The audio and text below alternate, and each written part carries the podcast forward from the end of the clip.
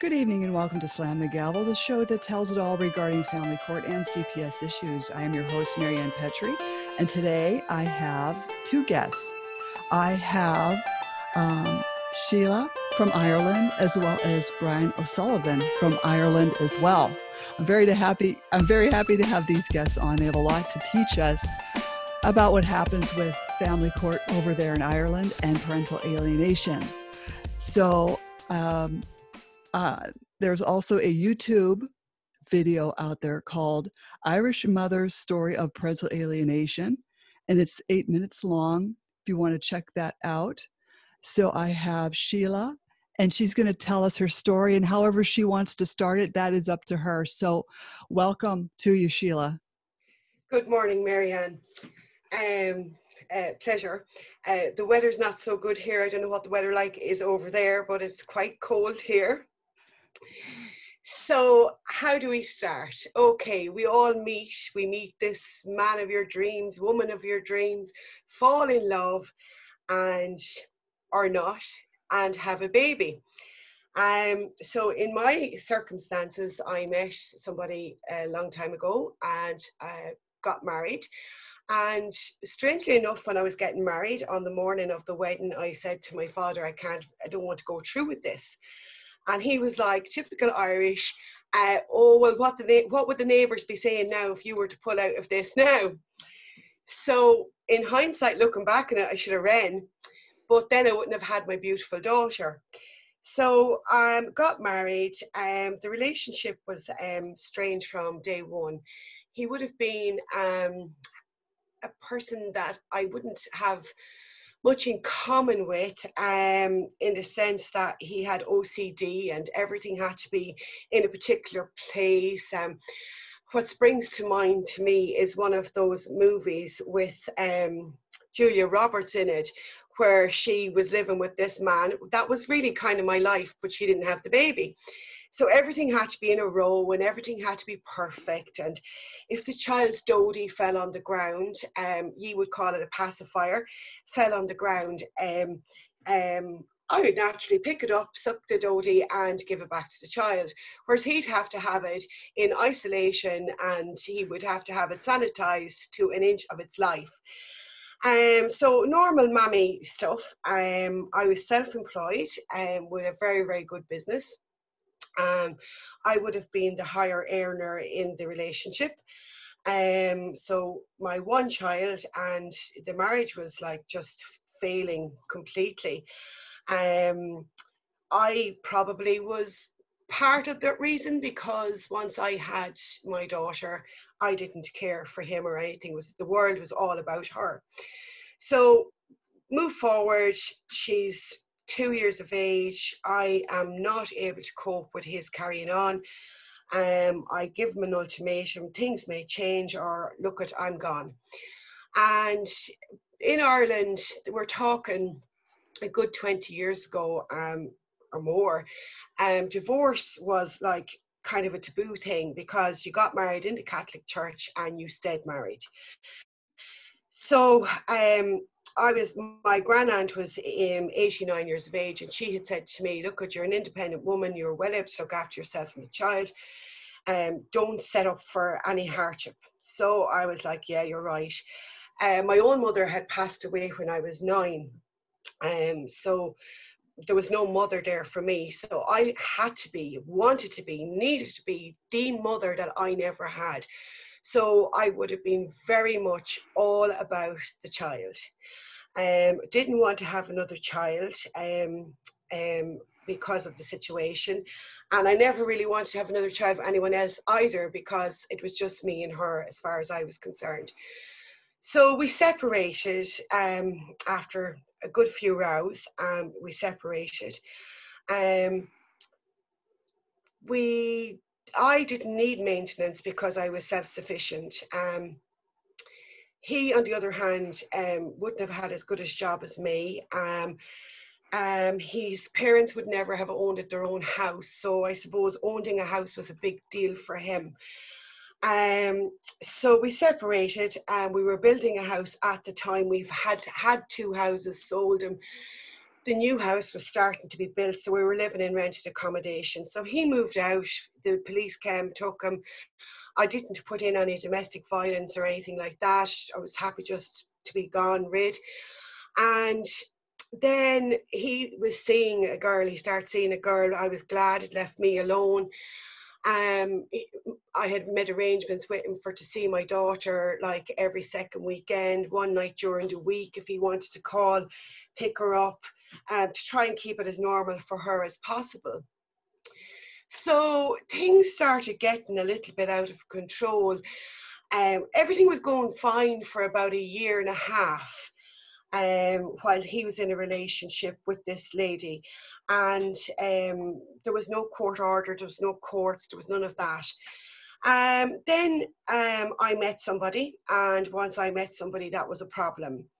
Um, so I started um, getting like random text messages and all of this going on. And uh, then he took the child, didn't return her, told me he didn't have to, there was no court order in place.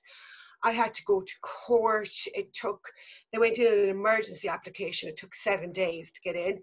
Um, at that point, my daughter was returned to me and I was given full custody of my child at that stage. Then there was issues around dropping her back to school and all of that. And it just started getting messier and messier and messier.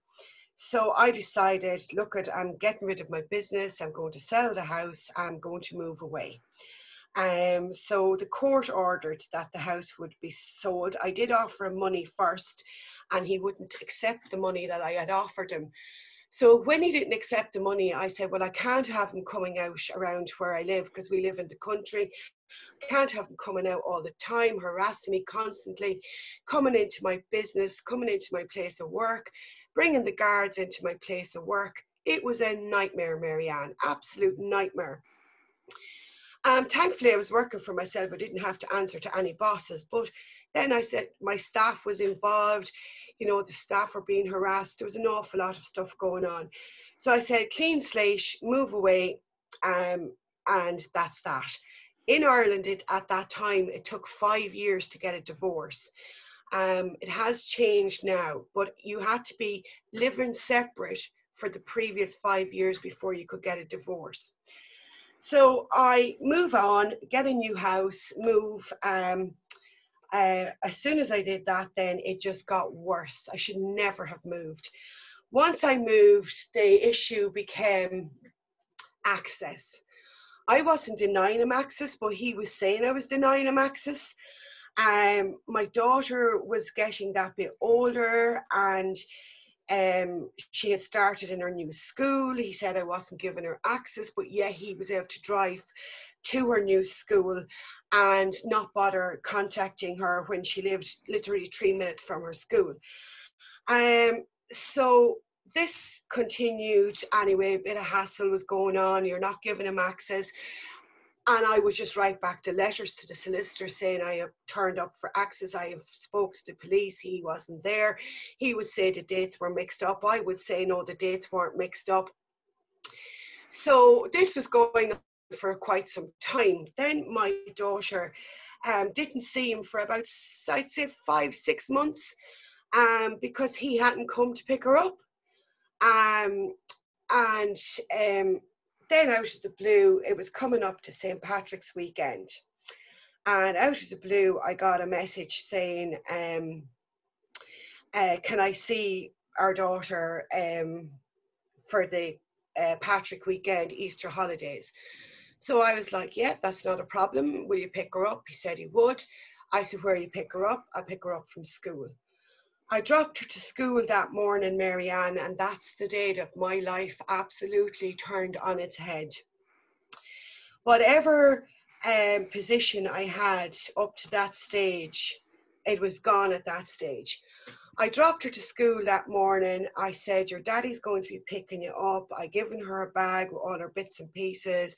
I said, Have fun. You're going to be waiting for a few days.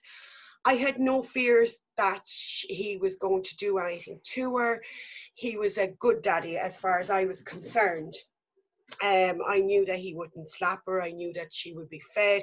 I knew she would be well looked after with him. Um, the issues were with me and him, not with the child. He was always good to to our daughter. So um, she waved goodbye to me that morning, Marianne, and that was you could say lights out for our relationship. Um, I got a text message um, offer off of him asking could she stay a little longer.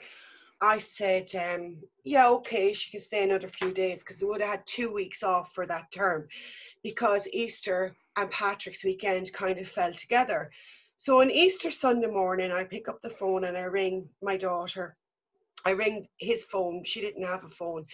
I rang um, uh, my daughter and um, she comes on the phone and I says, well, honey, how are you? And she was like, I'm just fine. And I said, um, did you get loads of Easter eggs? And she went, no. And I went, you didn't get loads of Easter eggs. I'm sure you did. There's loads here waiting for you. And next thing the phone hung up. And I didn't see her. I couldn't get her back. So I had, oh yeah, she had said to me, all right, would I, could she stay till the end of Easter holidays? I said, no, you need to spend a week with mom. So I said, you have to come home. So next thing, she was due to come home and she never came home and um, I had to contact the police um, um, in the area where they live. So when I contacted the police, they contacted him, and he said, "Well, there's no court order in place. Um, my daughter is in severe risk with this woman." She has been abusing um, my daughter and she's not going anywhere near her. So I had a court order and I went back and I looked at the court order and I rang the solicitor and oh, there was nothing anybody could do. Um, and I said no. So I got in my car and I drove up the road, which would have been about an hour and a half's drive. I drove up with my court order. I went into the police station. I said, This is my court order. I want my child back. She's due to start school. Um, um, she was due to start school um, uh, today. Um, I said he's had her since the day, be- two days before St. Patrick's Day, and I said I want my daughter back. And um, they said we will ring him and we'll see what the story is. So they rang him and he said that the child was in one location and the police said to me, Well, you come with us and we'll go and we'll get your daughter. Now, it took a long battle with the police to get them to even do this. Um, they were saying you have to go back to court. I said, look, she's gone two weeks now at this stage. And I said, she's due to be back in her school. Um, I'm not leaving here without my child. And I went with the police, and where he had said the child was going to be, she wasn't there. He had taken her, he had told the police that she was at a creche we went to the crash and she wasn't at the crash and the people in the crash said that she had gone to the social services. So that would be the child protection um, unit. I don't know what you call them in america. Um, but yeah. So she was in the uh, social services where the children go when there's domestic violence or if there's something happening with kids.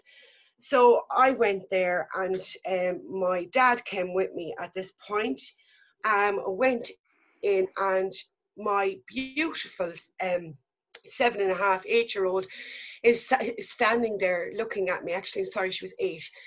Um, she's looking at me and she's saying, I don't want you. You are mean to me. You are cruel. Uh, you have abused me. I am in fear of my life. And I'm there looking, Marianne, with my mouth open. Where is this coming from? And I said, Sweetie, why are you speaking to me like this? And she continued to say, I'm in fear of my life. I am not safe with you. And the social worker said to the father, um, Why are you allowing your daughter to speak to her mum like that? Um, stop it, stop it this minute. And the young one just kept going going on, screaming and roaring, I'm not going. She started shaking, she started crying. Um, she was pulling away from me and lying into him. So I got my dad to come in. So the, the, the social work department got the father to leave and my father to come in, so the child's grandfather. So when my daddy came in, he was talking to her. She was the only grandchild for many, many years. There was a small new grandchild after being born, that she was only a baby. And this lady was spoiled rotten by her granddad. So granddad comes in anyway, softy, softy. And she talks to granddad and she says, I'll go home with you, granddad, but I'm not going home with her. And daddy said, Well, now you have to go home with your mammy. And he says, like, your mammy's very good to you. And, you know, where's this coming from? And she kept saying, I don't want to talk about granddad. I don't want to talk about it. So the police came back in and they had contacted the social workers where I lived and they had told the police that they had no concerns with the parenting of the child with myself. So the child then um, started screaming, and the guards had said, the police had said, we are taking um, the child away and we are returning her back to her mother where she is meant to be. And of course, he started screaming at the police if anything happens to my child, I'm going to hold you responsible. And I'm just standing there, I'm wondering, where is all this coming from? So the child then comes out the car and she got into the car with my father and myself. And within, I'd say, four minutes, she was back to normal. Um, it was like she was giving me dirty looks, but I didn't say anything. I let daddy take over, and daddy was keeping her all entertained. And we said we'd go to my sister's house where the new baby was and she loved the new baby. So that was kind of like you know on the way home for me as well. So we called to my sister's house where the new baby was and it was like nothing had ever happened. Um, she wouldn't come back to my house unless my dad came. Now my dad's self-employed as well so he left his work and he came down with me to where we lived and now he was devastated that we moved in the first place, but he understood that I couldn't live a normal, quiet, peaceful life with my ex-husband the way things were happening. So my dad comes down, and then my daughter starts telling me that our dogs are not purebred. Um, they're awful dogs. She tells me that my car is rubbish. Um, I should drive an Audi. Um, she tells me that you know I'm fat. You're you're fat. You're ugly you're old. Um, all of this stuff is coming out of her mouth, and I'm like, where is this coming from? And she, everything that I had, everything I did was negative. I was telling her lies all the time. I was mean to her. I was child abusing her by making her um, tidy up her room, empty the dishwasher, and hoover the sitting room once a week. Um, so I was the really, I was the really bad mother. And I just couldn't understand where this was coming from. So we were due in court in two weeks, um, which would have taken us up to the 7th of April. Um, so on the 7th of April, I go into court and it's in the lower courts. So um, we're in the circuit court um, in the local area to where I used to live.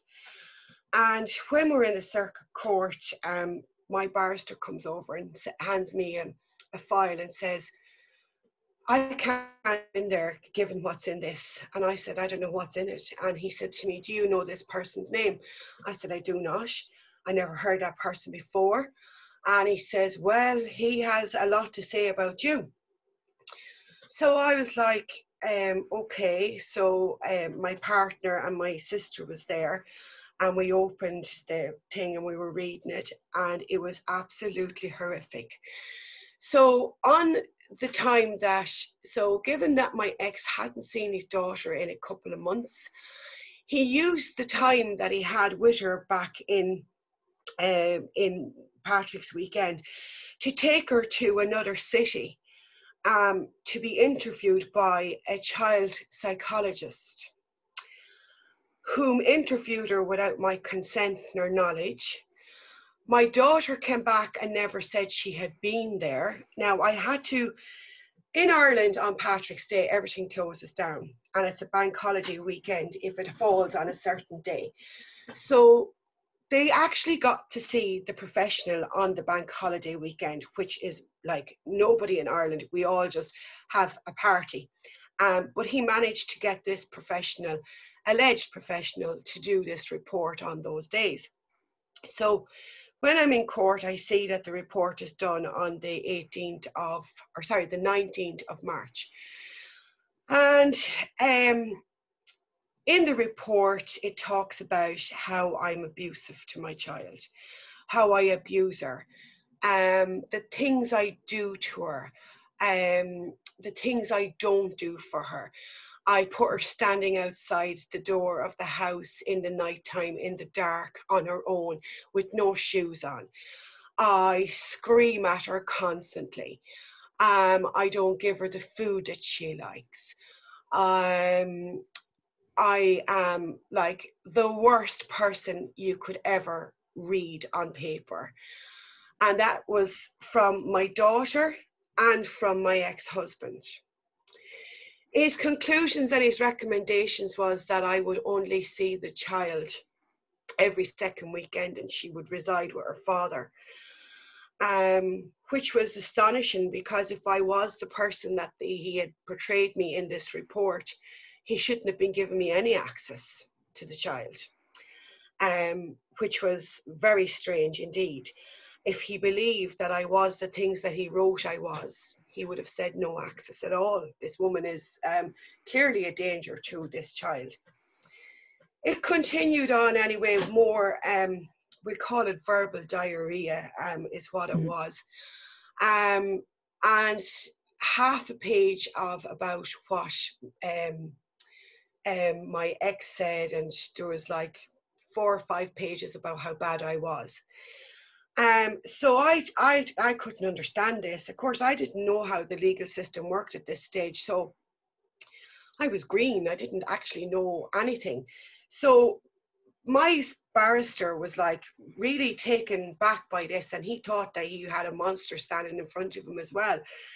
So I had said to him, well, when the child returned back to me between the, now between Easter, the, when the Easter break happened, when the police brought her back to me, social workers from our local area were out, and they would have done a report on what they saw when they came to the house. I said, so it's important that we get them and we get them immediately. So when we went into court, the judge said, okay, we'll leave it tomorrow, let the social workers come in with their report. Um, so the social workers arrived the next day with a somewhat trying to get a report. Um, by the time the social workers got there, the solicitors and barristers were all in place. As I was walking in, the social worker handed me the report and said, Give that to your barrister. I gave it to the barrister sitting in there, and his thing was, I couldn't open that, I couldn't use it because I didn't know what was in it. And I said, I didn't know what was in it, but I was happy enough for you to open it because I knew what they were going to be saying was okay. So the they didn't use the social work report. They used the report of the man who never met me, who didn't know the color of my eyes, who never spoke to me, who didn't have my consent to interview my child. It proceeded. The judge that was there was a sitting in judge. It wasn't the judge that would have dealt with the matter before.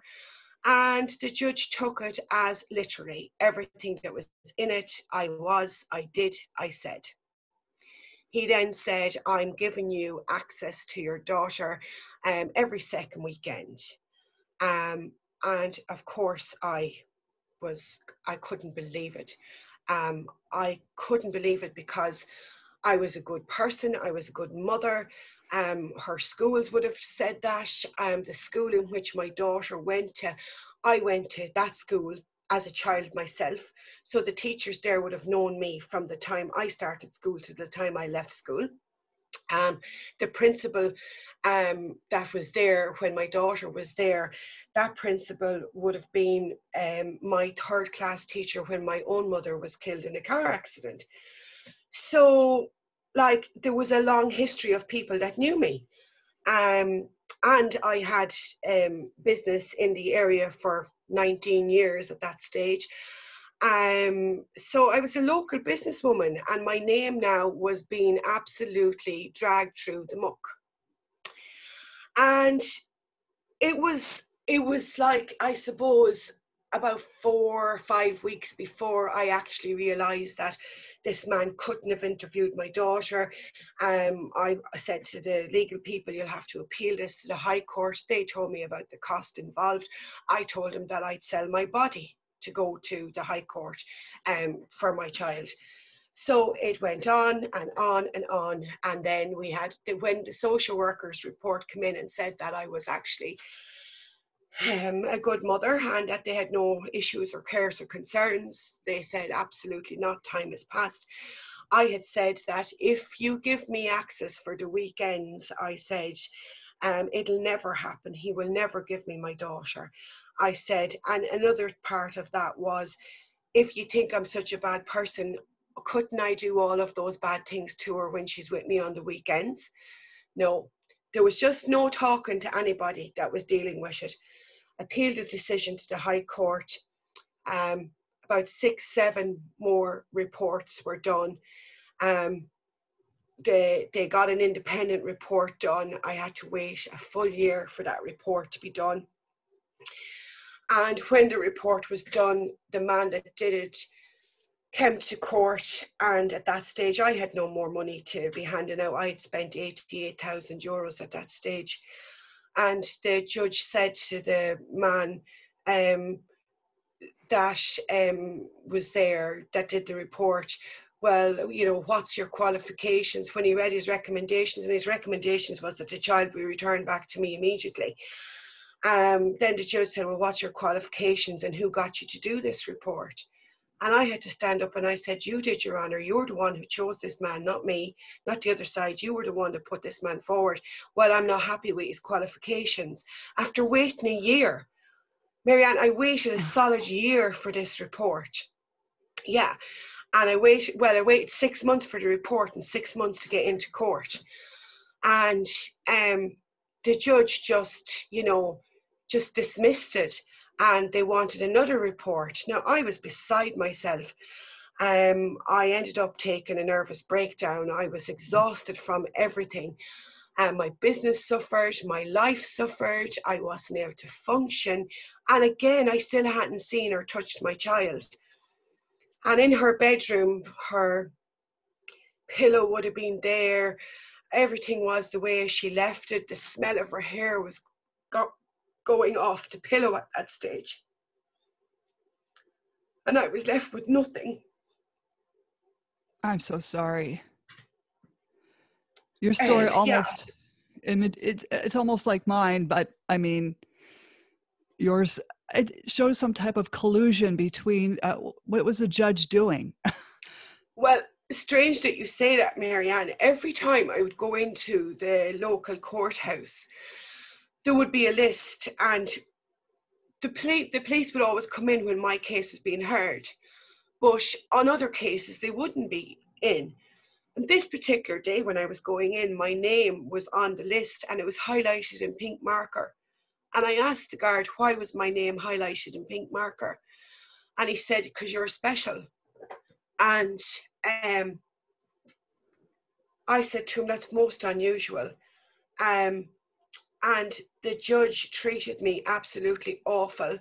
And i hired another solicitor from a different we call it a different county which would be different state. And that solicitor said he would take on the case and he sat down with me and we spent hours. He was excellent. He gave me nighttime we went i went there at nighttime. It was so complex. He needed to know it. But i had known every document that was in it and when he put, put the case together and he put it into court, um, he said to me, I can't do this. The, the legal people that you're up against, they're unethical. I can't deal with this. I'm sorry to let you down, but I can't, I can't face up against these people. So I had to face up against them people on my own. And he told me that when he took on my case, that the solicitor on the other side had told him that I was dangerous, I was mad, I was psychiatric, I was all of the above. And when I'd go into court and if I was upset, so say I went in in the beginning and I was upset, when I'd go in in the beginning and I was upset, they would say, You're mentally unstable. Um, and I hadn't touched or felt or touched my child that I loved, breastfed, looked after, um, indulged. She was in Disneyland eight times before she was nine years of age. She was an only child. She did best of everything. No was never an answer for me. And I, I mean, looking back, maybe I should have said no more often. But um, everything that I represented was wrong. So if I cried, I was mentally unstable. If I didn't cry, I was hard and cold. Um, so it didn't matter what I did. Um, I was damned if I did and damned if I didn't.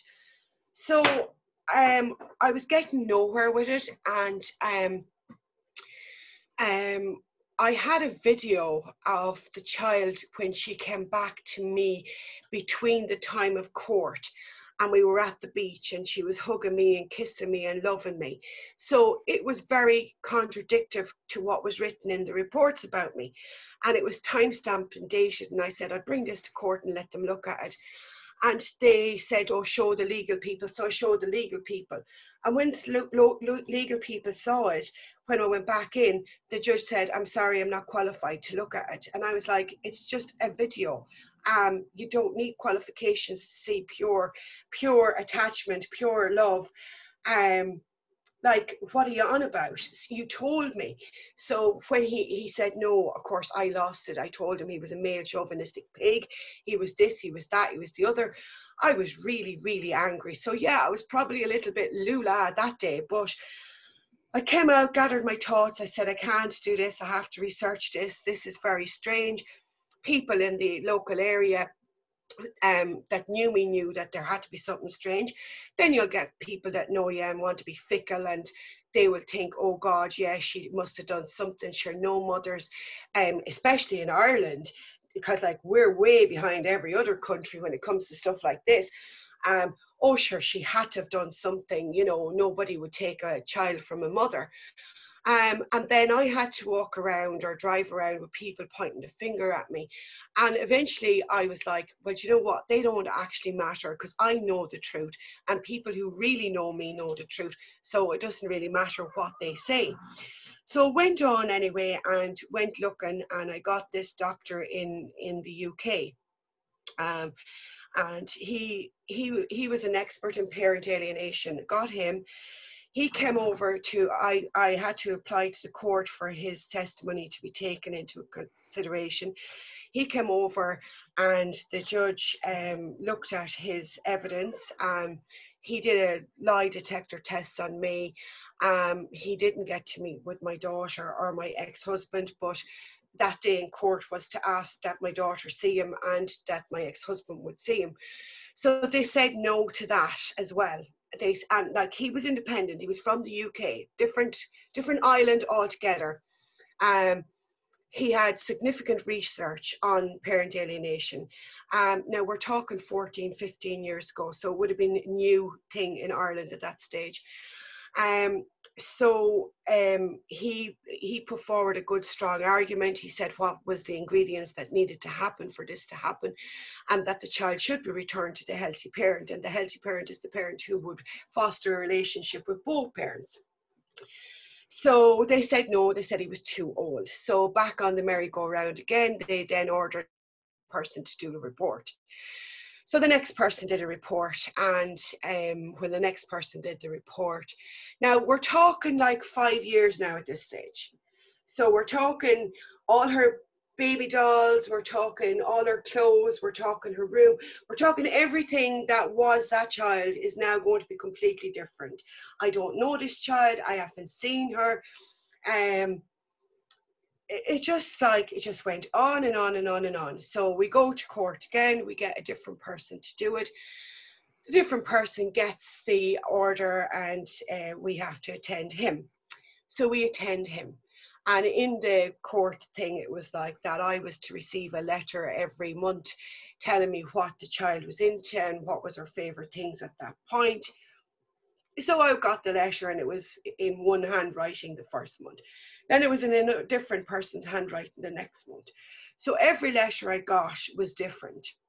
Now, in that last court date, there was an order made that any presents that I sent to the child were given to the child. I used to send stuff by registered post and it would come back to me. Um, of course, that was denied that I never sent any of it. It's all in my attic. I have it. It's dated. It's there. There's baby stuff. It goes all the way up.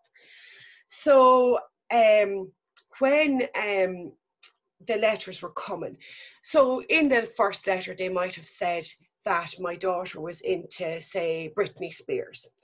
Um, and that she loved going to football matches and that she her favorite color was orange. So I would go and get Britney Spears stuff, orange stuff, and football stuff. I would send them. The following month, I would get a letter saying she hates Britney Spears. Now she likes Rihanna. Rihanna is the best thing ever. I would go down and I would get Rihanna stuff and I would send that. And I would then get back, um, I, she doesn't like Rihanna anymore. She's moved to One Direction. So this was like a constant theme. Um, so I was due to go for the Christmas assessment. Um, so I go for the Christmas assessment. Now this is court ordered, so I go in anyway to the therapist. And now this therapist had said to me in the beginning, um, you must feel really bad. Your husband traded up for a younger model, right? And I just looked at him. I'm a very independent person, very uh, confident person. I looked at him and I said, Well, I said, you know, you can drive a Bentley or you can drive a Ford car, Ford Fiesta, or whatever it was. Um, so I said, I'm the Bentley. So I said, We'll see how well she ages. So he was trying to shake me from the start, but it didn't work. So he then um, he then placed my daughter and um, my ex-husband in a different room to me uh, before we went in. So when we went in, they were coming from a different room, and I was um, coming from a different room in the waiting area. So I said, well, why would that be the case? We're both waiting to see you. Um, therapeutically, that's not how it's done what message is that sending to my child if she has to stay in another room away from me while she's waiting to go into another room with me eventually um, so it like that it stunk it just stunk um, it stunk of everything so it did I was a lay litigant at that stage, so I wasn't going to give this man any more money other than the money that he was getting from me at that particular time. But if he, his other, per, the other client, he was um, he had a solicitor and a barrister. So them solicitors and barristers, he was going to get more business out of them. So the twos and fro's of it all was um, she still didn't want to see me, wanted nothing to do with me.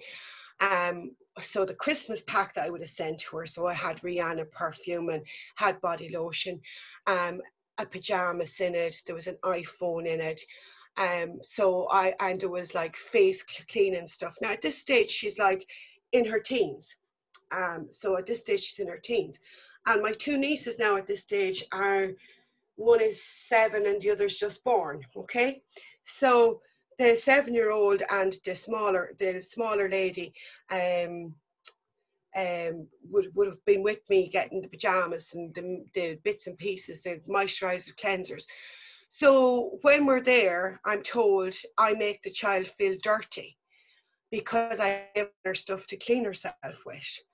Um, I making her feel fat because the pajamas I gave her was a size 12 and she's a size 8. And I'm like, I start defending myself. I'm like, well, all children that age loves them things. And the pajamas is like okay, it's a size 12, but we all know that we wear our pajamas as big and sloppy. I haven't seen this child in five years, going on six years. I'm just judging on the size of my friends' children. And um, I say to myself, no, stop, stop defending yourself. And I got up and I walked out and I was told, sit back down as court ordered. And I went to the judge and I said to the judge, I can't do this any longer. I've done it for nearly six years. My own mental health is, is really bad. Nobody cares. Nobody wants to fix it. People aren't asking, why is the child saying this? I, and like, the reason the child was saying it, that's all the, the ancillaries there, all that stuff is there, right? But when he actually took the child and got the child, he looked for 75% of my home because that's what was ordered to me because the child resided with me. He looked for 500 euros maintenance a month, and that's because that's what was ordered in when when we had separated. He looked for all of those things. I said I'd send her to private education where I was thinking, I won't see her, but he'll have less communication with her because his hatred for me at this point was greater than his love for his child. And I thought if I had her in a boarding school, at least she'd only be subjected to him a small amount at the time. Um, but like it, it was like so he got the money and when he got the money, he, he took the child to get the money. Then he wanted more than the money. He wanted more than the house. He wanted maintenance. Then he wanted maintenance off my partner. Um, I had got sick. I wasn't able. Um, um, I had I given up my my businesses. Um, I I sold my businesses to the girls that worked for me. Um, he then wanted money from my my partner who I was married to uh, at this stage um, he, you know, he just wouldn't stop. Um, then there was an application put in again. So, like the High Court said that they, as far as they could see, I had done nothing wrong to my daughter, that I loved her, I was coming from a place of love, and warmth and um, that both parents loved her is what they said but at this stage they're unable to reconnect us. And but they would like us to be reconnected but they didn't make any orders. But that wouldn't have mattered because there had been 56 orders made previous to that that he didn't he didn't comply with. So the legal system at that time was very very difficult and very difficult if you were a lay litigant. Now as I said to you, it was back in Ireland, and it was rare that a mother would be removed from its child's life back in Ireland them days. And the fathers in Ireland would have had a really hard time because women were seen to be the loving, caring, nurturing people. But you know what? The fathers would have had a really hard time all along. And then I met up with some fathers and they couldn't believe. Um, I met up with some parent groups and they couldn't believe that this was happening, that I was being treated the way I was. But you, that's the legal side of it. The mental side of it is very difficult because you have this child that you would like jump out of a burning building for and you're told you can't touch it.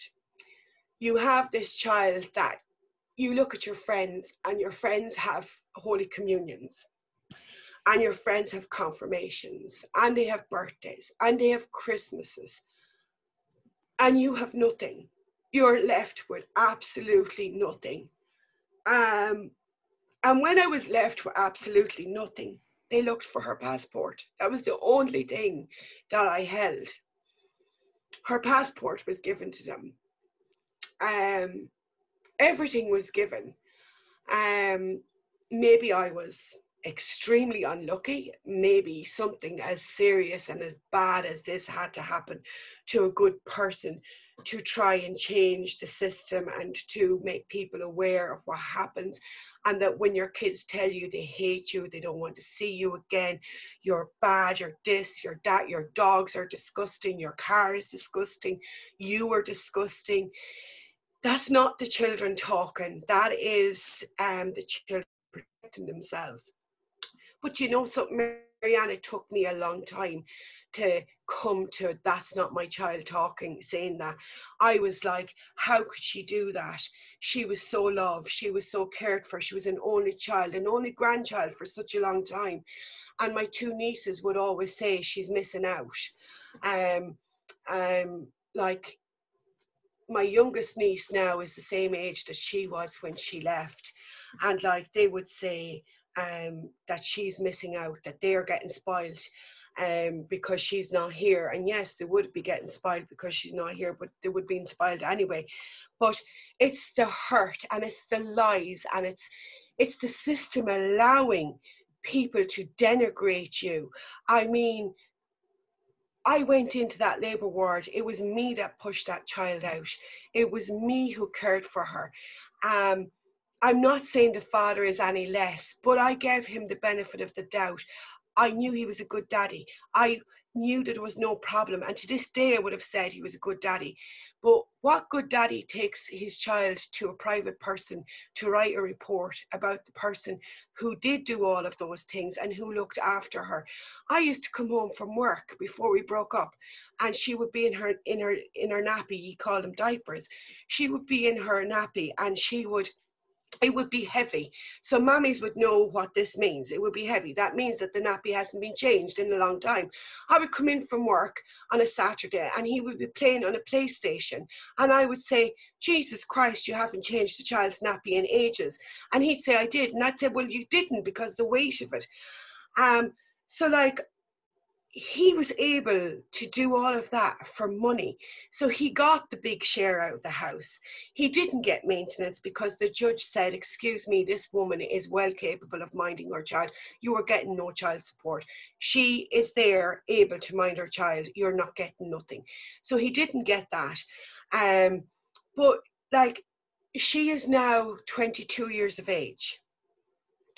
And the last time I brushed her hair and kissed her goodbye, was on the 15th of March 2008, going to school.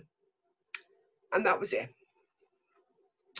Because the child that was with me for the two weeks was a child that I didn't recognize or know. Because everything, we lived in a beautiful home, everything in our home was disgusting. Um, the house that she was living in with me would have been far um, superior to the house that she was living in with him. Um, um, everything in our home was fabulous. Everything was clean. Um, I would have had a great sense of um, my home and the way I would present myself. Everything the child had was, you know, second to none. Her friends would have been jealous because they saw me as a pushover.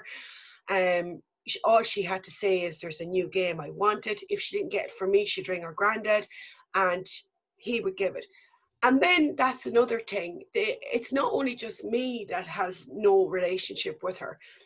So her grandfather her aunt her nieces uh, her cousins should i say um my friends um my cousins my uncles got married late in life and he would have kids that would have been about two years older than my daughter and they would have played with her.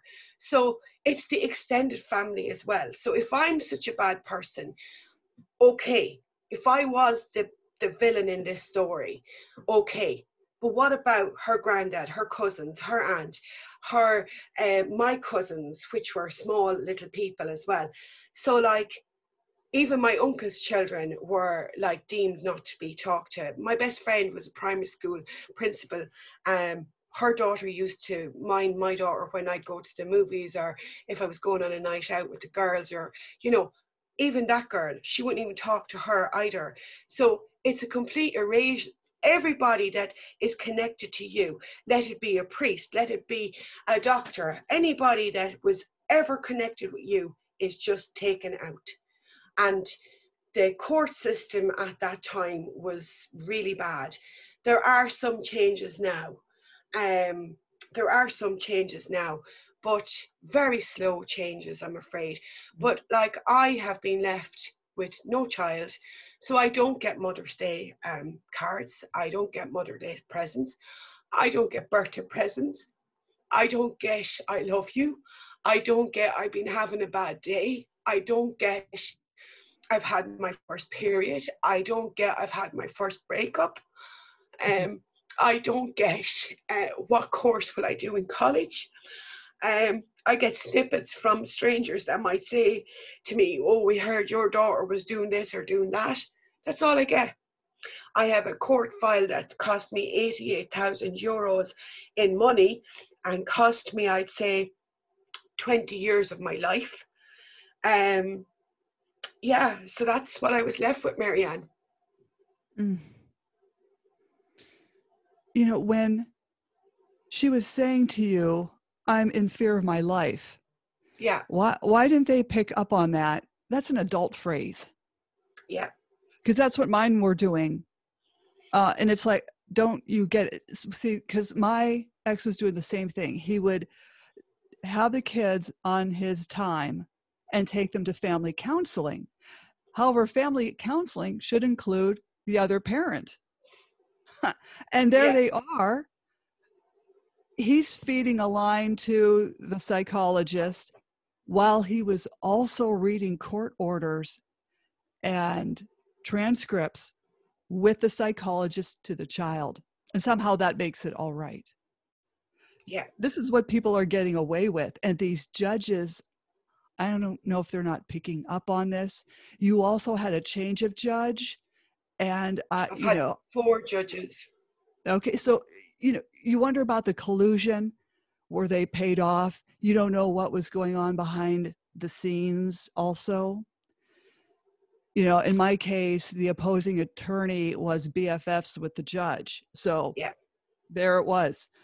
And, um, you know, when you dropped her off at school and then she wasn't, couldn't you file like kidnapping charges or some people may have questions about that? Yeah. They no. don't. No. Not in Ireland. That wouldn't work because it's uh, parents. So, um, what should have happened was a breach of order and the child should have been returned. And when I went to get her, that's what happened because I had the order because it had happened to me before and I, I didn't have the correct order, but I made sure in having the correct order that time. But even like say if I went and said, Well, I'm due to have her now, here's my court order, it still wouldn't happen. Um, like he even brought her to the courthouse. So I was 30 I was 34, 35, 34 when I first ever was in a courthouse for anything in my life. And he had no problem bringing that child to the courthouse at the age of 10 or 11. And when I was in the court that day, I had to say to the judge, say there's a call over, I don't know how it works in America, but there's a call over.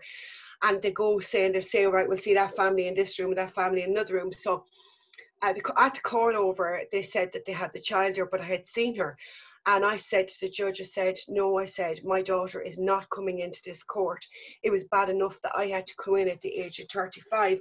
I said, um, she is not coming in here to stand up and tell you how much she hates me. We know what she's going to say. What we need to find out is why is she saying that? Why is she saying these things? Um, so in Ireland, the mother's voice at that time had a stronger voice than the court. So I said no, she wasn't coming in.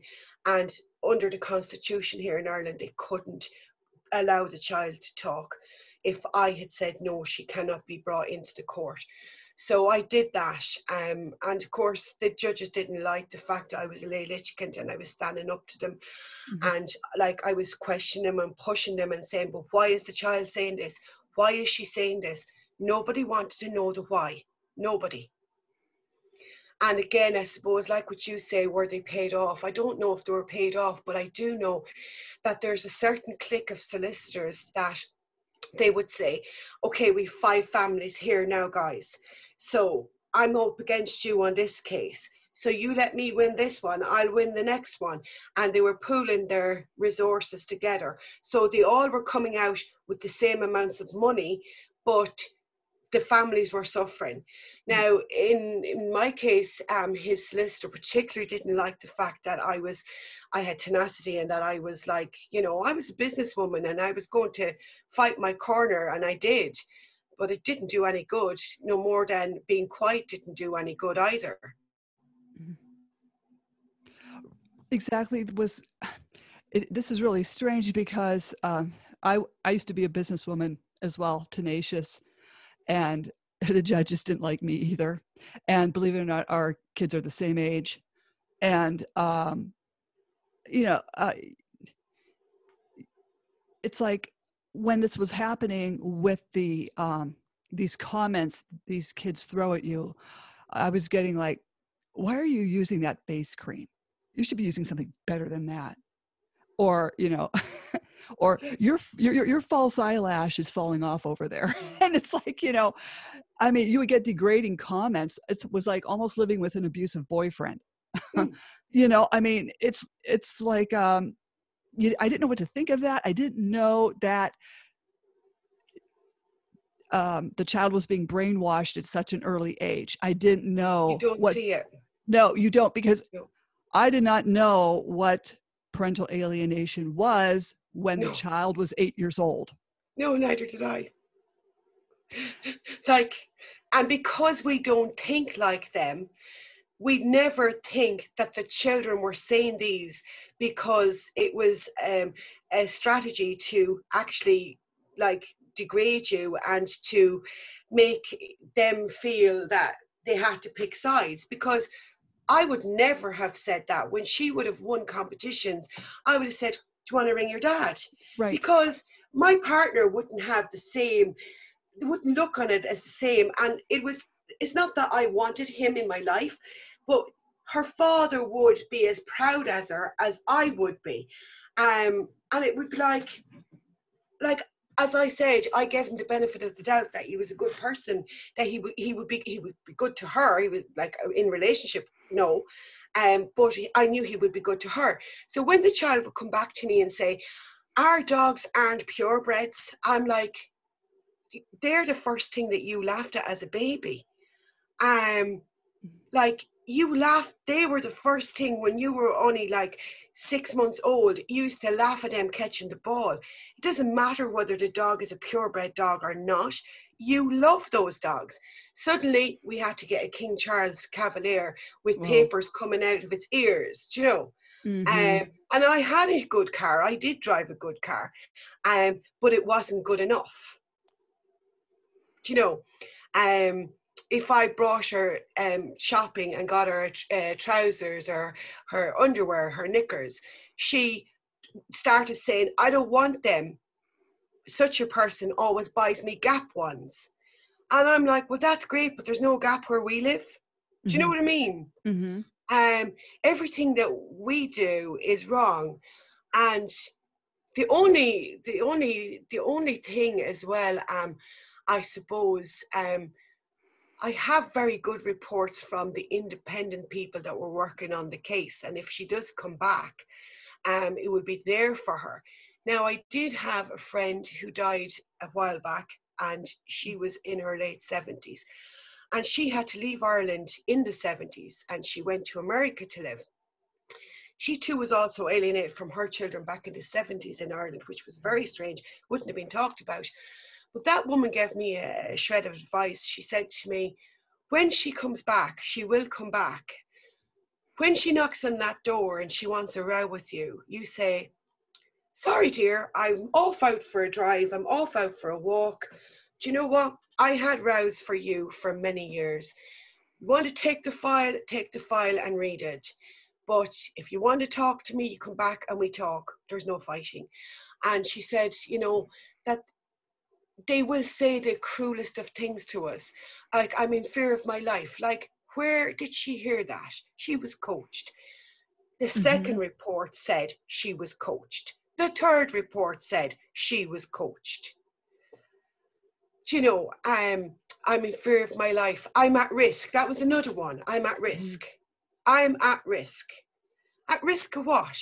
Mhm. At risk of being overindulged. At you know, at risk of what?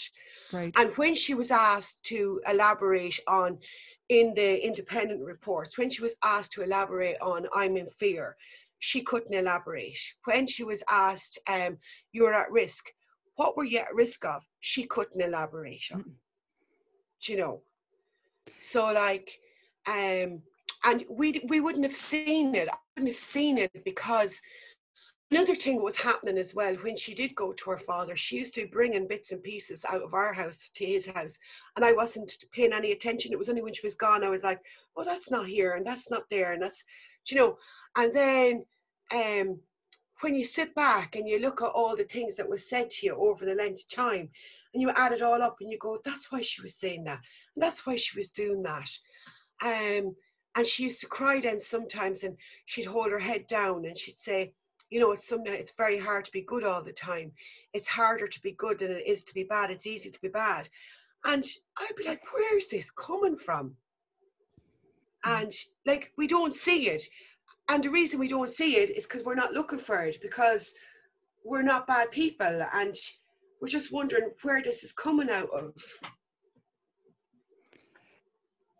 I knew, you know, I, I kind of had an inkling how this, you know, is evolving, but until it actually, you were actually in a courtroom and you're thinking, uh, you know, the judge is going to see the the facts and the truth because I I had had a, an emotional abuse indication on me, so that's how I lost my job because you can't work with kids if you have an indication on you. Okay, so I went to the CPS judge and we had a hearing and he exonerated me because when he questioned the oldest and said, "What about this? What about that?"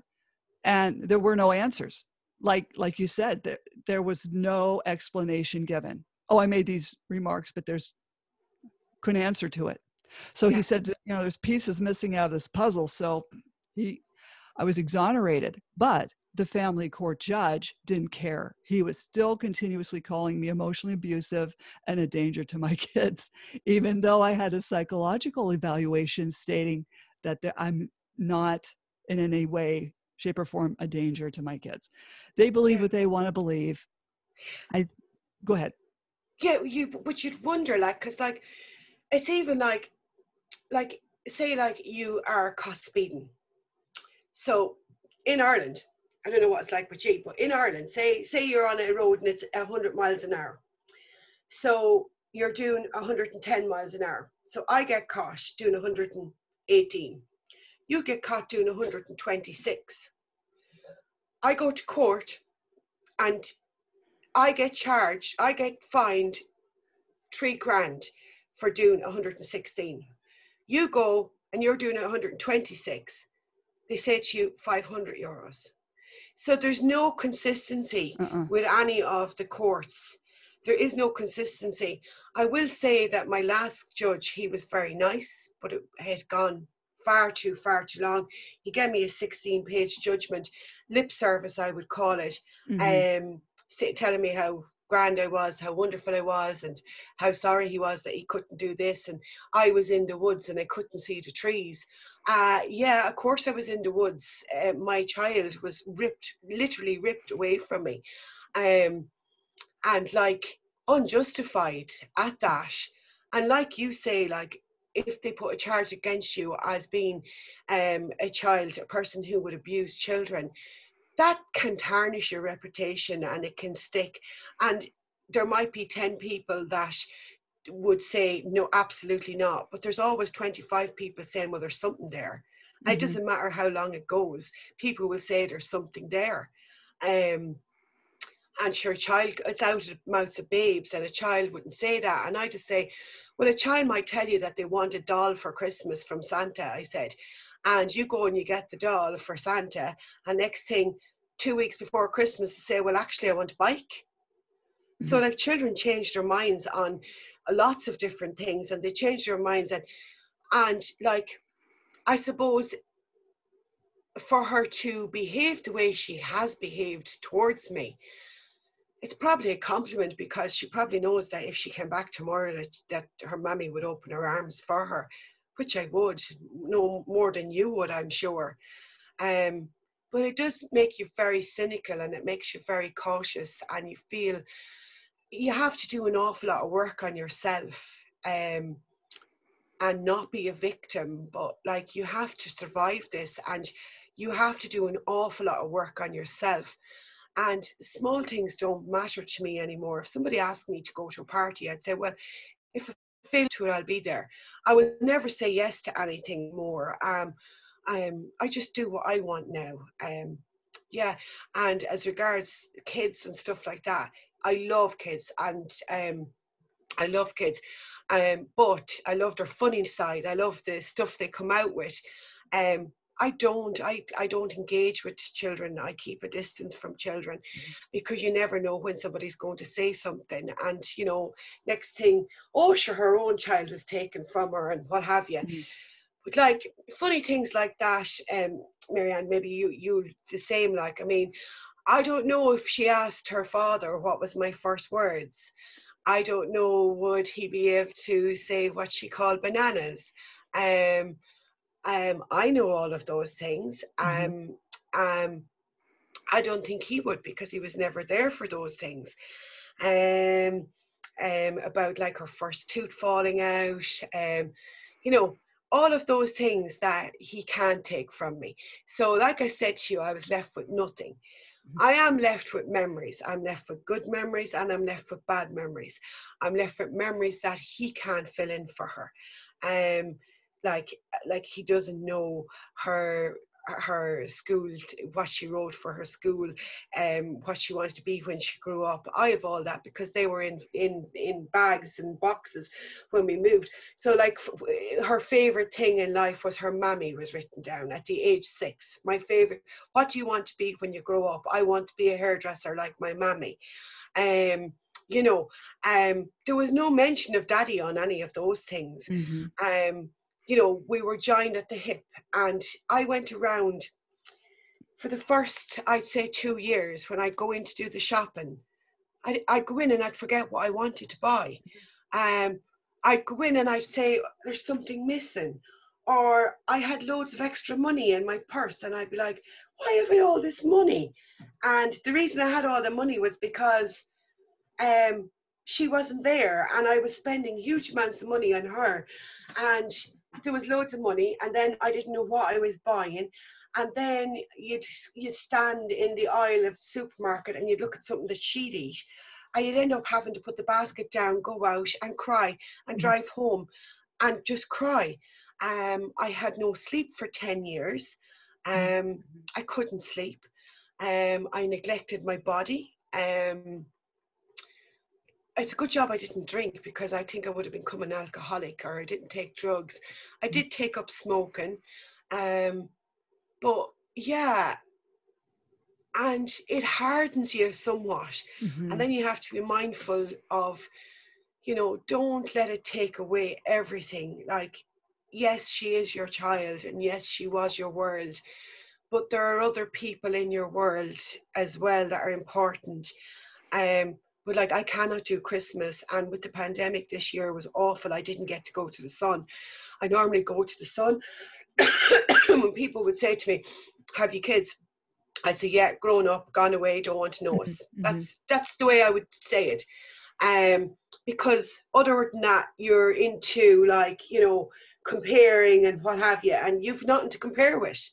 Um, you don't know what they're doing in college. And like if somebody asked me what your daughter doing in college, um, rather than saying I don't, obviously I can't say I don't know. I just say, oh well, she's into art. She's very arty. She's doing art and interior design because that's what I would be into myself. Um, so I would just say that. Um, and it's not that you're lying to people. It's just that you just you're on holidays. You don't want to go into that. Mm-hmm. Um, I feel everybody that goes away at Christmas is running away from something. Um, mm-hmm. We used to put tree Christmas trees up um, ye Americans, you're very big on Christmas. You mm. have loads of decorations. Ireland wouldn't have been as big as that back then, but my house was as big as America back then. There was mm. three trees. There was a tr- her tree was had all her decorations, and I remember after five years, I said I can't do it. I like I couldn't do pop the Christmas trees, but they were up in the attic. The stuff was in the attic. I got all the stuff down, her stuff, everything, my stuff, um, my partner's stuff, everything, all the different trees, designs, everything was put in a box, brought away and sold uh, on a mm. market. I literally gave the stuff away because I couldn't look at it. I couldn't look at those things. Um, I wasn't able to look at any photographs of her for a long, long time. Um, I would cry at her birthday. I would cry the day before I was having her. I would feel the labour pains. I would look at the photographs and see all the fun times, and then I'd go into a, my head would go into a spin, and I'd be crying, crying, crying, and I just had to look into myself and try and change that. Now I'll be raw after this today because it's after bringing up lots, but I'm so sorry. Yeah no no. It's good because people need to realize that their kids are coming home and saying awful things to them and they think god am i an awful person or what did i do? Or it's not not what you've done it's what the others are doing. It's what the other parent is putting into the into the child. And it takes a long time for you to accept that you are where you are it takes a long time to accept I'm not going to have the communions, I'm not going to have Mother's Day, I'm not going to have Christmas, I'm not going to have a grandchild, maybe. Mm-hmm. Do you know? I have um, thought about that as well. Um, when mine left, she was older. We're talking probably 16 going on 17. So, okay. You know, she's got to remember the, the good times and the memories we had together. I'm thinking you've got to have some type of memory of this. But I find, um, even with my younger ones, memories are being washed away. And, but where was I going with this? Isn't this terrible? I you, you lose your train of thought. Yes, and I was thinking, you know, I I had a friend over yesterday, and she said that her son just had, you know, a grandchild, and um, and I I had to put on my Oscar award winning performance yeah. saying, Oh, yeah. that's great. Congrats. Oh, what's his name? You know, and that's, I feel, I feel yeah. like, you know, um, yeah. oh, in fact, this is what I was going to tell you was that I would say a couple years ago, um, when I was still living in the same town, a woman approached me and said, "Oh, you have, you know, this older daughter," and I'm, I didn't want to get into it because man, I, yeah. I, was raw out of family court. Yeah and I didn't want to just, you know, it's like you want to run away. Go away. Yeah. yeah.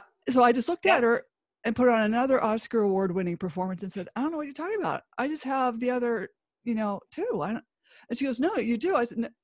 I, I don't know. I said, maybe you got the wrong person. I, you know, I don't know how I pulled it off, but then I slinked away, you know. Yeah, but we get like, good at it yeah it's terrible it's really terrible and um, now like you said you just say well they you know they're all in college and you know empty nest yeah it's easy at this age yeah it's very uh, unfortunate and i was telling my I, I have remarried and mm-hmm. that's also what started it off this big problem yeah.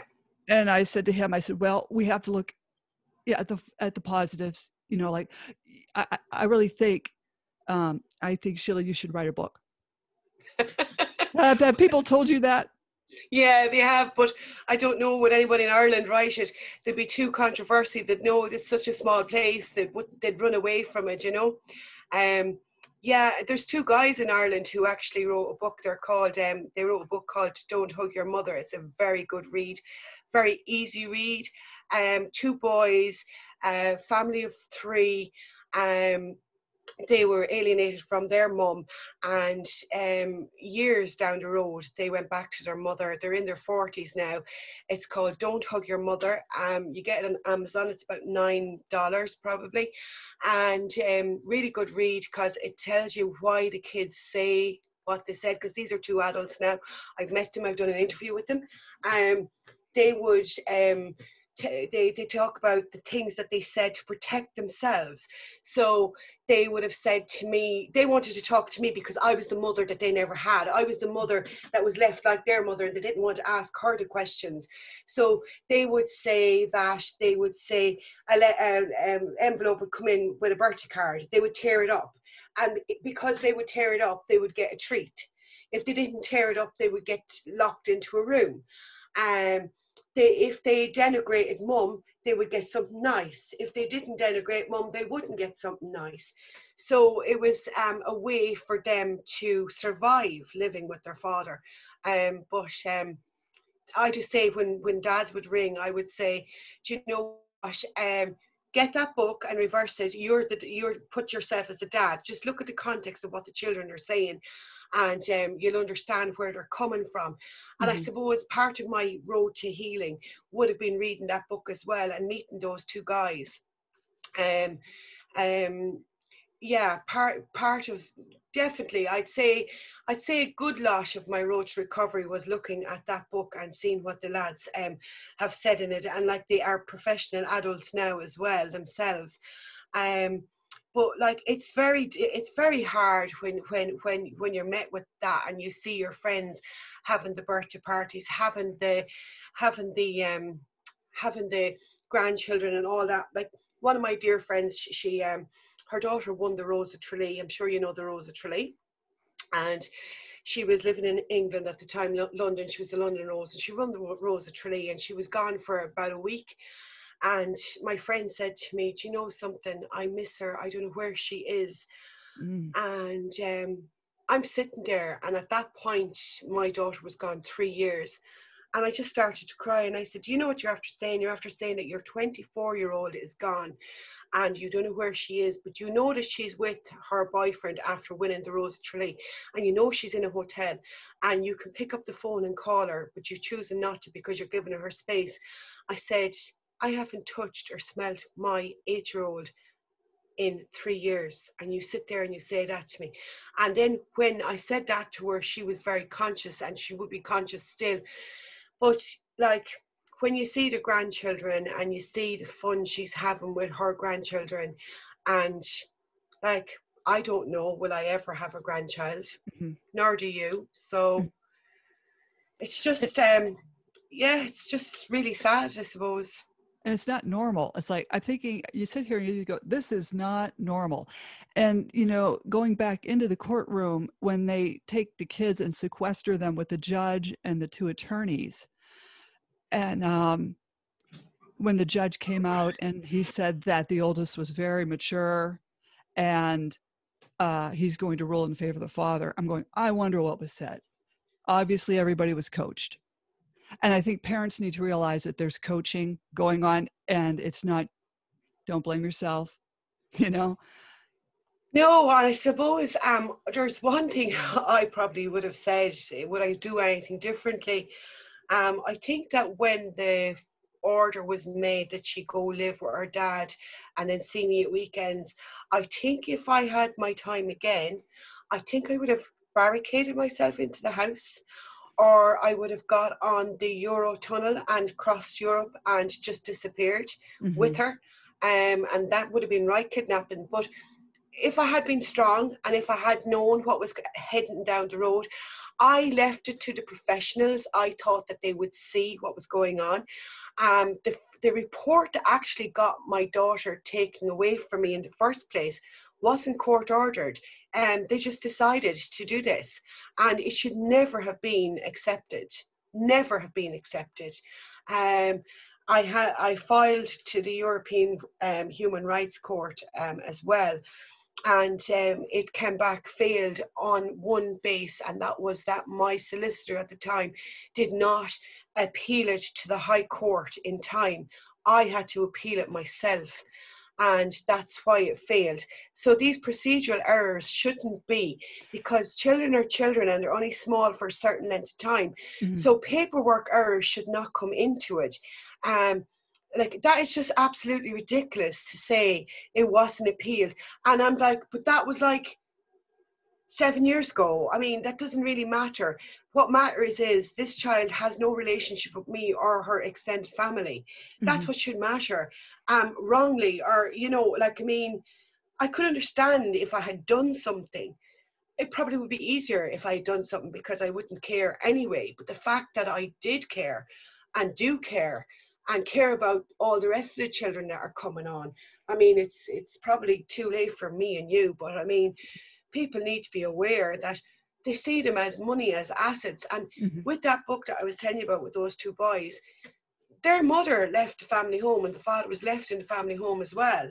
So it is about the assets and it is about money at the end of the day. Mm-hmm. And who is the stronger team? Right, right and um, it's it's a shame that it's really kids for cash, really. Absolutely, yeah.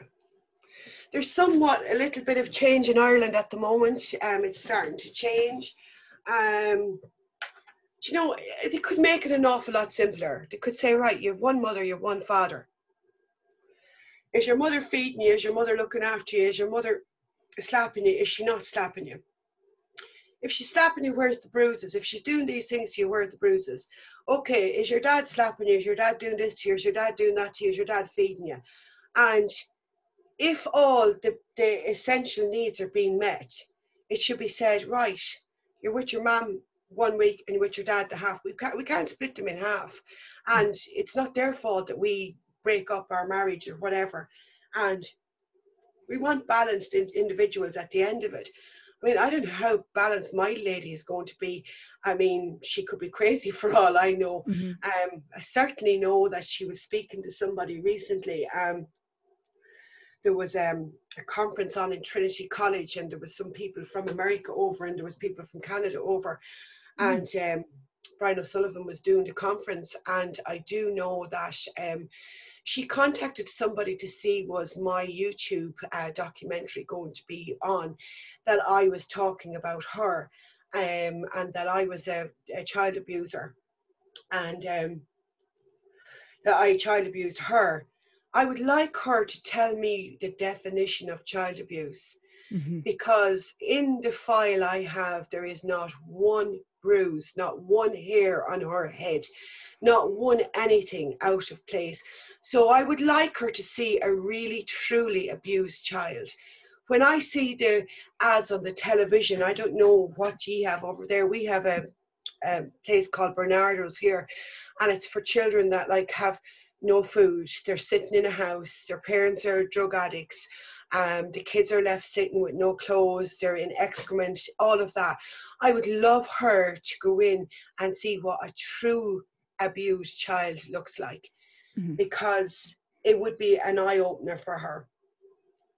Right. Or like, I don't know what her personality is like. Um, you know, I just don't know. And then I look and I say, well, there mustn't be much of me in her because if there was, she'd be asking questions as to why this happened and why did the court do that. And that's why I have all the paperwork there in in a, in a big mad case that you'd bring skiing. The case is that big.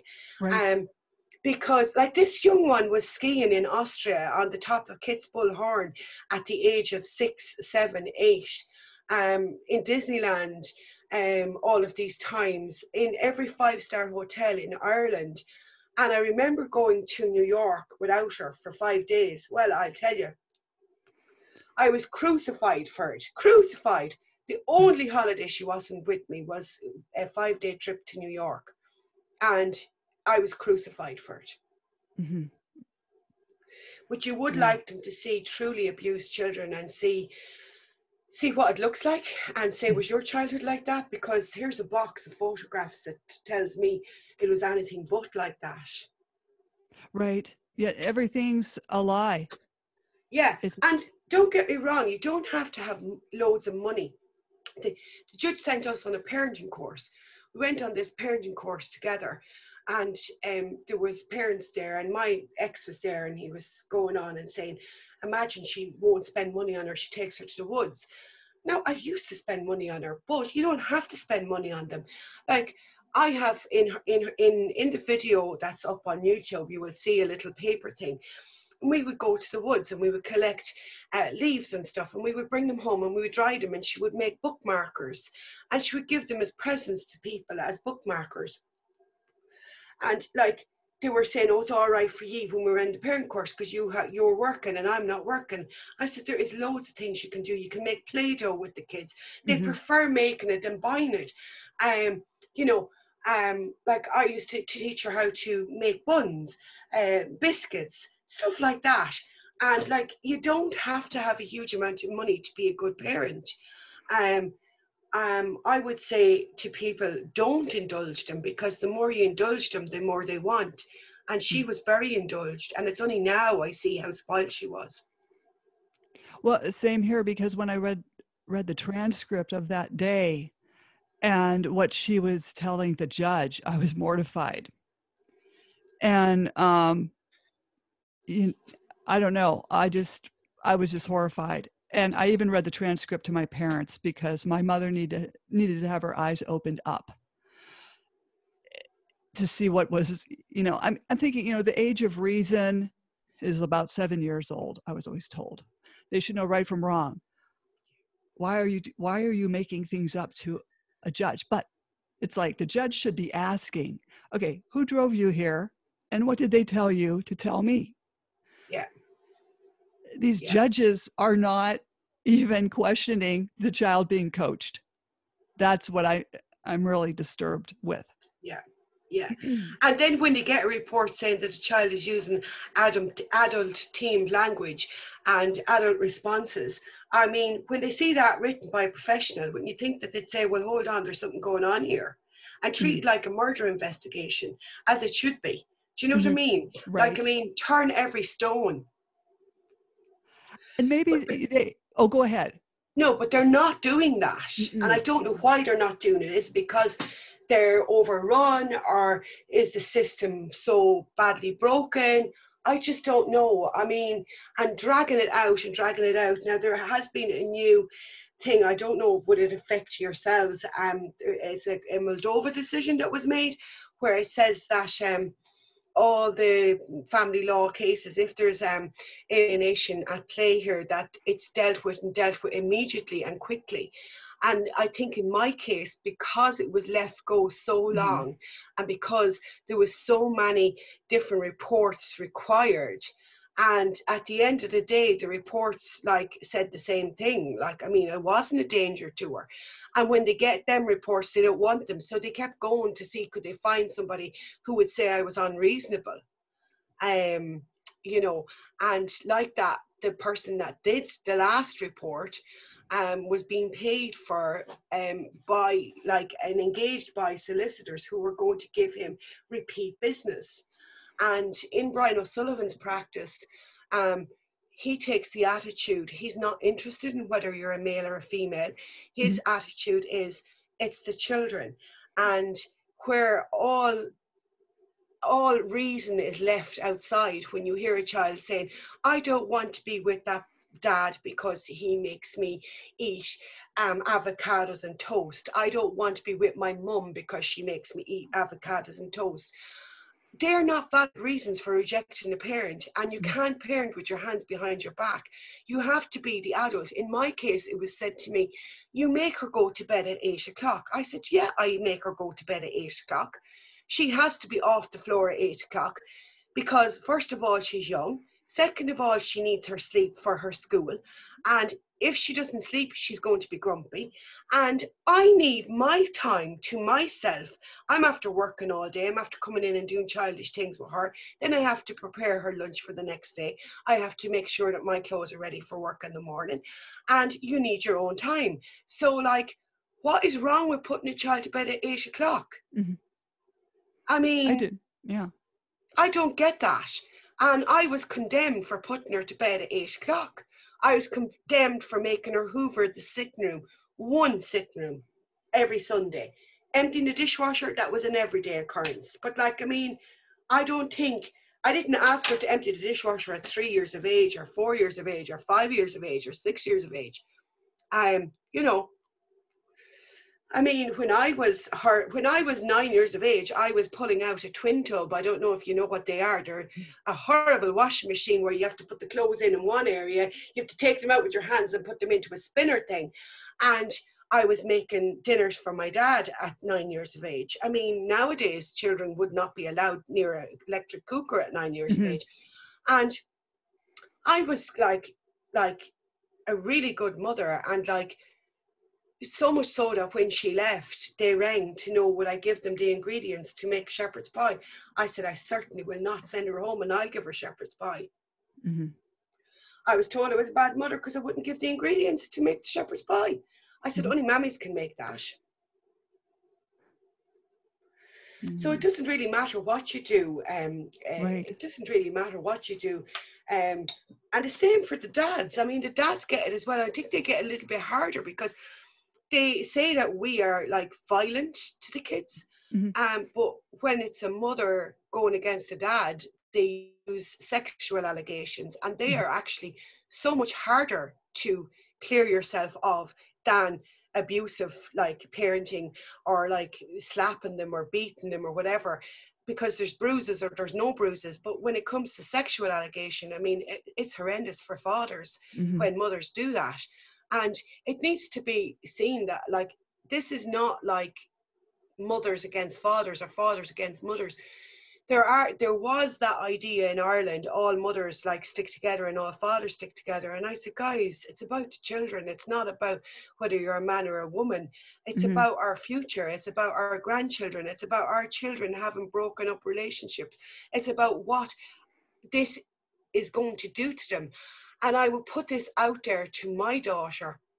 Um, she may not hear this podcast, but I would put it out to her. And if she comes back to me, I will say to her, I think you should sue the government, the Irish Mhm. government, for what they did. They made a decision, a serious decision that erased one half of your family out of your life. Mhm. And I think you should sue the Irish government. And I think that if we had children that would sue the Irish government, they would be quick to make a change. The Oh, same yes. way in Ireland, where we had the homes that children were put into years ago. And a lot of those children, as you said, children for cash. In Ireland years ago, we had children for cash as well. We had them in in in in in um, religious organizations Mhm. they were shipped to America to be adopted to families in America and Canada. Um, it's the same thing. I mean, the state was wrong there. They're only putting their hands up now, 60 years later. Um, so do we have to wait till we're nearly 90 years of age? I'm 50 now. So do I Mhm. have to wait till I'm nearly 90 years of age for the system to say, oh my God, we made a mistake? we Mhm. didn't do that correctly. And I think that if there was a threat of our children suing the government, suing the state for putting them in a position where they had to choose one parent over the other, um, I think that that might focus their minds. I, I agree, and I think we've got that going over here. Oh, have ye? Um, and I, I was just thinking, boy, I wish my kids would talk to me because I would tell them to sue. Yeah. they could Same be that. rolling in money. Yeah. Yeah. Like, And my lady loved money. So, I mean, if I said to her, listen, dear, you could have a house mortgage free, you could have a car, you could have a swimming pool, you could have holidays. For them, deleting your mother out of your life wrongly, because we have the reports that says that it was wrong. So, like, if we could do that, it would be great. Mm-hmm. So, you have that going on over there, have you? I have heard it's, you know, it's starting. Yeah. I don't I don't know how many people have come forward and sued. Um, you know, you hear these snippets and I should, you know, screenshot them and you know put them in a file somewhere. But um yeah, I just I hope that continues. I hope that goes on a big roll everywhere because it's it's really a human rights violation. Yeah. I mean, it's the right of the child to have a relationship with both parents. Mhm. um, um, the UN has said, they've said that the human rights of human to children. I mean, they've said that, but like, I mean, like that. If my child, if I even her on the street, if I ever measure anywhere, I'd say, "Yes, I'm your mother. You hate me. Got that. But you know what, dear? You need to sue the government for what they did. You have been wronged. Sue the state. You will make a mint." I would love if she was the first child to do that in Mhm. this country. And you can tell her that you have all the evidence. I do. Yeah. I do. Yeah. Yeah. Yeah, I do. definitely. So yeah, Well, it's I'm- been emotional. I'm so sorry. Yeah, I didn't want to. I didn't want to like trigger you or you know make you no. have to relive all this. You know, I mean, interviews are like that. But um, how can people reach you if they want to ask you something or?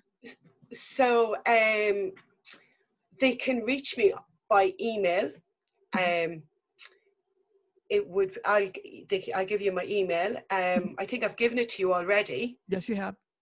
and they could reach me through um, changes.eu as well, or changes.ie. So they could reach me on Brian O'Sullivan at changes.ie as I work for him, with him, Mhm. so they say with him. Okay. Um, yeah, so they could get me there as well. Um, yeah, so it's yeah, it's it's it's um it's mad. We also have um he has a um a site. It's called parentalienation.eu.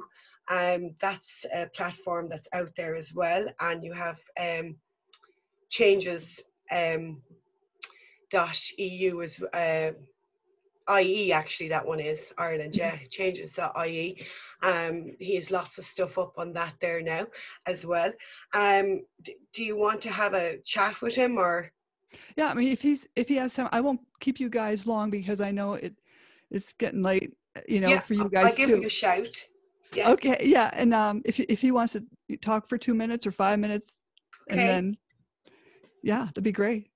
okay I, I I'll see is he around Okay. Ryan.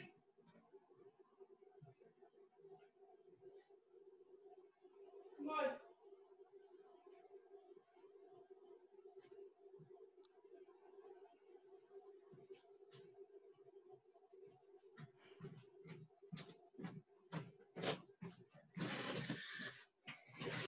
And Marianne, another thing, um, if your listeners wanted to do a questions and answers, I could be available on another day to do question and answers if you if that would be any good. Okay, I can offer that too.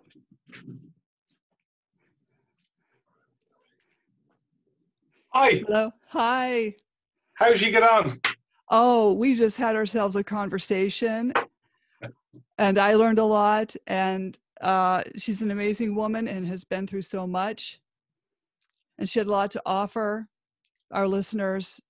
Okay, You know, it was just a very good, well, not a good learning. Well, how do you say it? A good learning experience. You know what I'm trying Yeah. to say?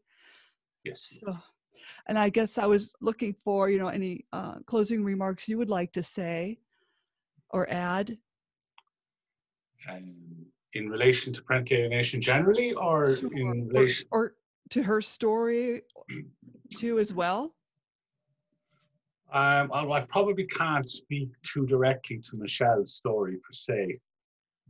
Or does she use the name Michelle or Sheila? michelle well, i was also calling her sheila so Yeah, yeah. Um, I suppose if there was something to say about Sheila's story, um, I would say that um, that here in Ireland, historically, there was an idea that parental alienation was only something that happened to men. And I think that Michelle or Sheila's lived experience um, demonstrates very, very clearly that is parental alienation is not a gendered phenomenon. Mhm. Um, but of course, Mich- Michela's lived experience as well is consistent with um, many, many clients that I have who are also mothers. Mhm. Um, and so to suggest that parental alienation is a gender phenomenon is inaccurate and misleading, in, my view. Um, I suppose in terms of um, there's a there's a there's a flip side to that, Marianne, and that is is that uh, I'm also here in Ireland. I'm also seeing um, occasions where parents will try to use the construct of parental alienation to further um, abuse Mhm. a um, targeted parent. And I think it's incredibly important that there are informed practitioners in this space who Mhm. can use um, international evidence-based best practice models to call those people out Mhm. because it does a huge disservice to the genuine parents who are experiencing this phenomenon. Now, of course, that's not to say that that's not a criticism of the construct of parental alienation. Any construct and any label can be misused and abused. But I think what's important is an enhanced um, awareness, enhanced education, and enhanced confidence, confidence by informed practitioners in this space. Mhm. Yeah, I agree. Uh, everyone needs to be educated. And I don't a lot of ours are not educated at all in this parental alienation field. A lot of our, you know, the, the smaller psychologists, you know what I'm saying, that you take your children to, they don't know what this is. Sure. And I think there's a lot, I think a lot of practitioners and professionals and clinicians and academics um, confuse the space by having public, what I would consider inappropriate public debates regarding the efficacy of the construct. I think it's healthy to have informed discourse and debate, but I don't think it's helpful that we have various individuals, agencies, and organizations um, sabotaging the conversations um, to a point where uh, the families, the young people and children in particular, um, are left alone without effective interventions in this space. Mm-hmm. Um, yeah, so uh, luckily here in Ireland, luckily, fortunately, um, there does seem to be a significant minority of social, legal, and mental health practitioners who are um, determined um, to bring um, the evidence-based assessments and models of intervention to bear on these cases, um, not because of any gendered bias or prejudice, but because they want to opt, they recognize and acknowledge it's a child abuse issue and they wish to um, privilege the outcomes for these children across their lifespan. Mm-hmm. And of course, there's a transgenerational aspect to it too. So it's also about um, breaking um, transgenerational patterns that have emerged in generations past to the current one. Um, so fortunately, as I say, there are a significant minority of professionals here in Ireland who are willing to make the firm, proactive, evidence-based choices and decisions here to hmm. effectively intervene in these cases. Yes, definitely. Um, if people can reach you, how can people yeah, reach you? So, yeah, absolutely. So, my email is Brian, B R I A N, at changes, C H A N G E S dot I E. Alternatively, they can visit our platform or my platform. It's called parentalalienation.eu. And that platform was set up specifically um, so that professionals and parents who may find themselves struggling with this dynamic, um, they can use that platform as a credible and um, credible source of information okay. so that they can begin the process of making informed choices and decisions as they navigate forward. Okay, that, that's great. I just want to make sure your email is brian at changes.ie. Yes. Okay, good. Just so I have it right. Okay, well, I'm going to let you go. Enjoy your evening. okay. So I appreciate you both coming on and talking about this, and we're going to spread the word. You'll be on Great. iHeart iHeartRadio and um, Apple iTunes, everywhere, um, Buzzsprout, and Spotify, everywhere. So okay, I'll put Great. you on Twitter too. Thanks so much for having me on, uh, Marianne. Thank you so much. And Slam the Gavel is a podcast to help the public understand what really goes on in the family courtrooms that in turn perpetuate parental alienation. I am your host, Marianne Petrie, author of Dismantling Family Court Corruption, Why Taking the Kids Was Not Enough, and Cry Out for Justice, Poems of Truth. Please join us again. And we will meet up again and maybe do a follow up podcast. Absolutely. Thank you so much. You're very welcome. Take care. You too. Bye bye.